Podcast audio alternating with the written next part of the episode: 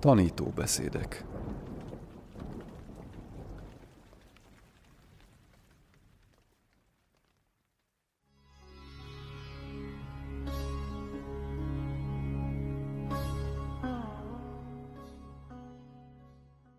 Dzogchen.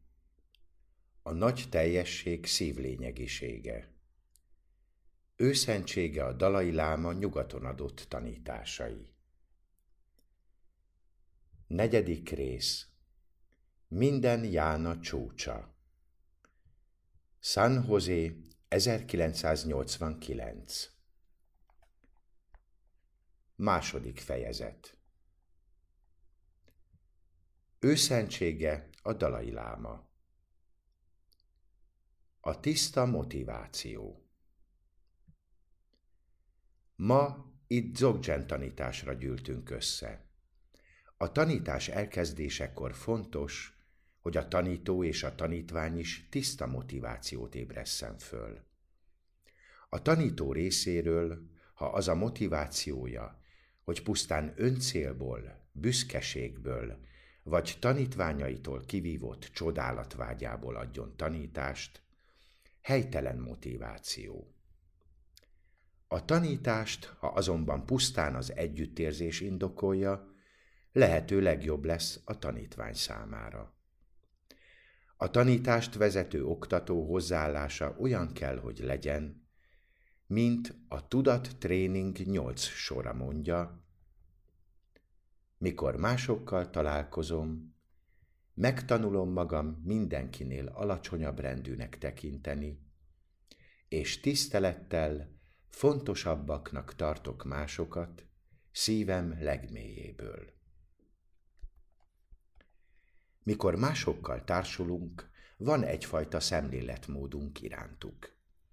Amikor tanításokat adunk, a tanítónak bizonyos hozzáállása kell, hogy legyen tanítványa iránt.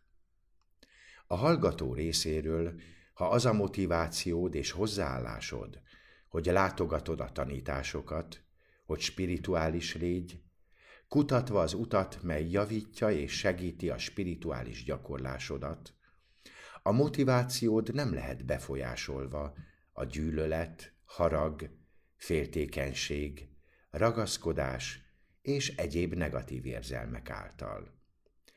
Ez most teljesen aktuális, mert a ma általam magyarázott tanítás a Mahajánához tartozik.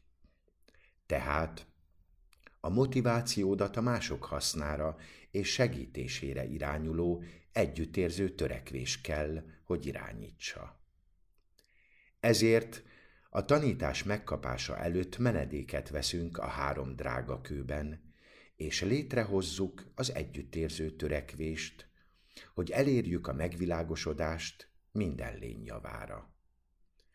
A ma itt lévő hallgatók közül valószínűleg vannak néhányan, kik nem tartják magukat buddhista gyakorlóknak, de kiket érdekel azonban a tibeti kultúra, vagy a buddhista meditáció, vagy talán a buddhizmus valamilyen aspektusa.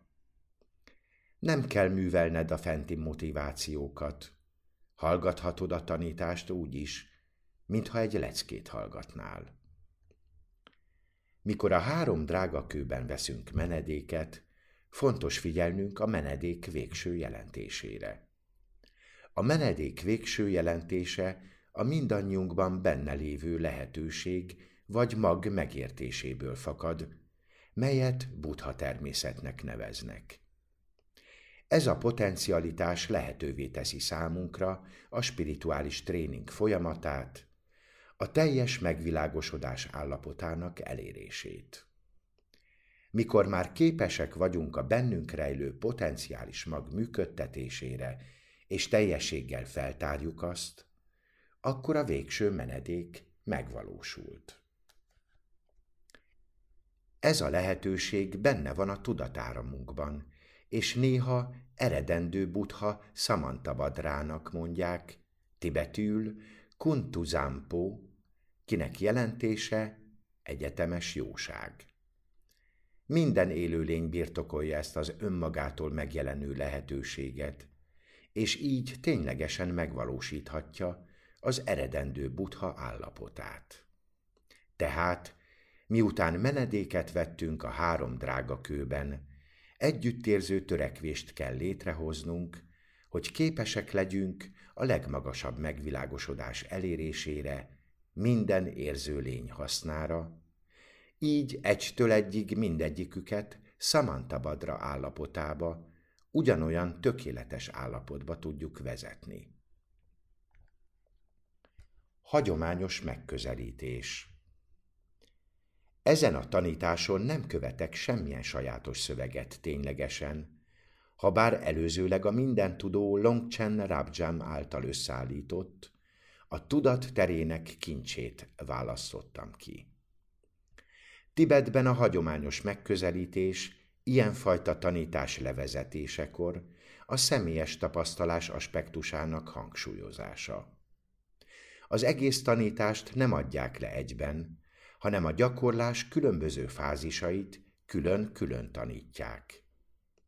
Miután megadják a gyakorlás e sajátos elemét, azt tanácsolják a tanítványnak, hogy azon meditáljon, amennyit tud, de legalábbis az előírt számú napig. Világos említést találunk erre, például Kempo Nanchung írásaiban, aki meghatározza a gyakorlás sajátos fázisait és jellegzetességeit, hogy miután megkaptuk a tanítást, egy témán legalább három-négy napig kell meditálnunk, vagy amennyi elő van írva. Ez volt Tibetben a hagyományos megközelítés az ilyenfajta tanításokra. Soha sem adták le egyszerre a vizualizáció és meditáció összes különböző aspektusát. Mivel azonban nekünk nincs időnk a modern korban, mindig időhiányban szenvedünk, mely ürügy arra, hogy átsuhanjunk a meditáció részletein, és mindent egybe csomagoljunk. A mi esetünkben sem a tanítványnak, sem a tanítónak nincs ideje a hagyományos minták követésére. A tanítási részek idején azonban különböző pontoknál megállunk, engedve magunknak egy-két percet a sajátos témákra koncentrálva. Ha bár megkapjátok az átadást, és inspirációt nyerhettek ezekből a tanítási ciklusokból, nem elégedhettek meg pusztán ennyivel. Mesteretektől további kommentárokat és tanításokat kell hallgatnotok, majd hosszabb ideig meditálni rajtuk. Máskülönben, ha megelégedtél ezzel a rövid tanítással, akkor ez a tanhallgatása olyan lesz, mint az álom elröppenő tapasztalása. Ha tényleg így hallgatod és szívod magadba a tanítást, úgy találod, hogy a meditációd eredménye is egyszerűen elröppenő tapasztalás lesz.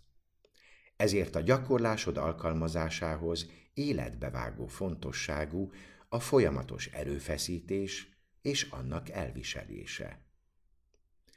Rövid idő alatt lehetetlen megváltoztatni összes koncepciónkat és egész tudati hozzáállásunkat.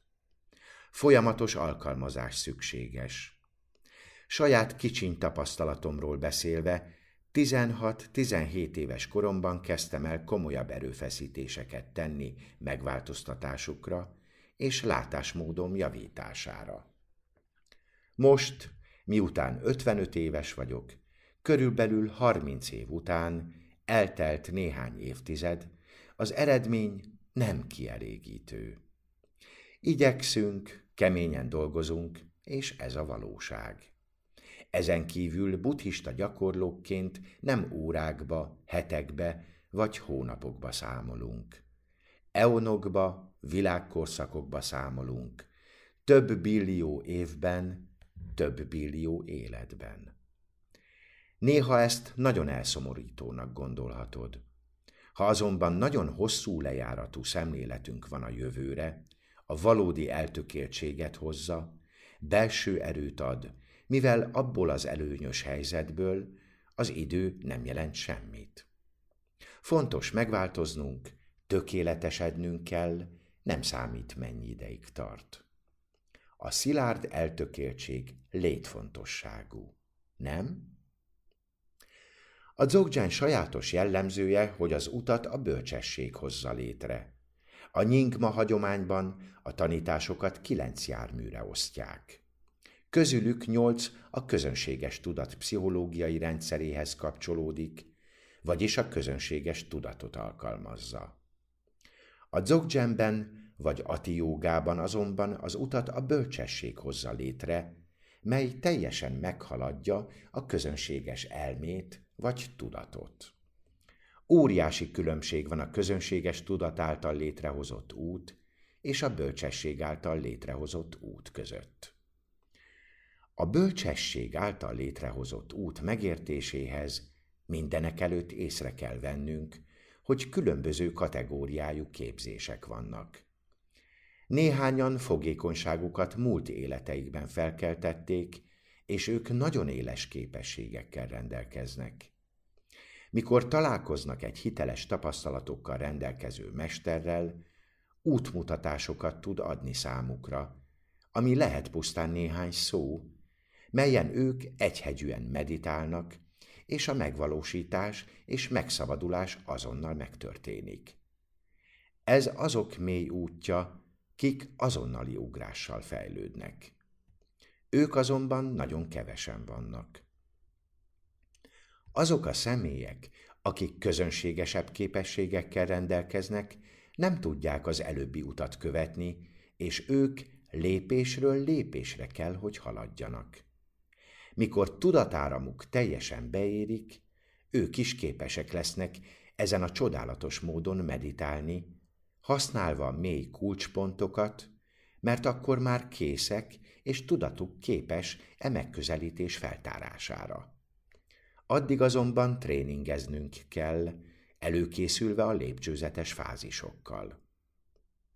Alapvetően van egy út, mely a kilenc jána teteje, csúcsa, és az előző összes többi jánát azért tanulják, hogy a gyakorló felkészüljön a legmagasabb útra.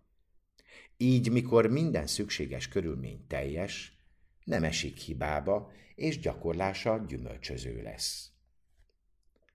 A dzogdzsán összes sajátos jellegzetességét beazonosíthatod, felismerheted, és ezáltal átfogó megértésed lesz a buddha dharma összes különböző járművének csúcsáról. Ez az egyetlen alap, melyen igazán értékelni tudod a dzogdzseny egyediségét, és mélységét. E rálátás nélkül tudatodnak nehéz lenne bármilyen bizonyosságot érezni, hogy miért oly sajátosak ezek a tanítások. Ezért meg kell értened a buddha dharma teljes spektrumát, az alacsonyabb jánáktól a magasabbakig. Így ma reggel és ma délután általánosan a különböző járművekre fókuszálok, főleg a Mahajánára, és a titkos mantrajánára. Magyarra fordította Vaszi Úrgyán Sándor és Csontos Éva. Odiána kiadó 2009 Felolvasta Kövesdi László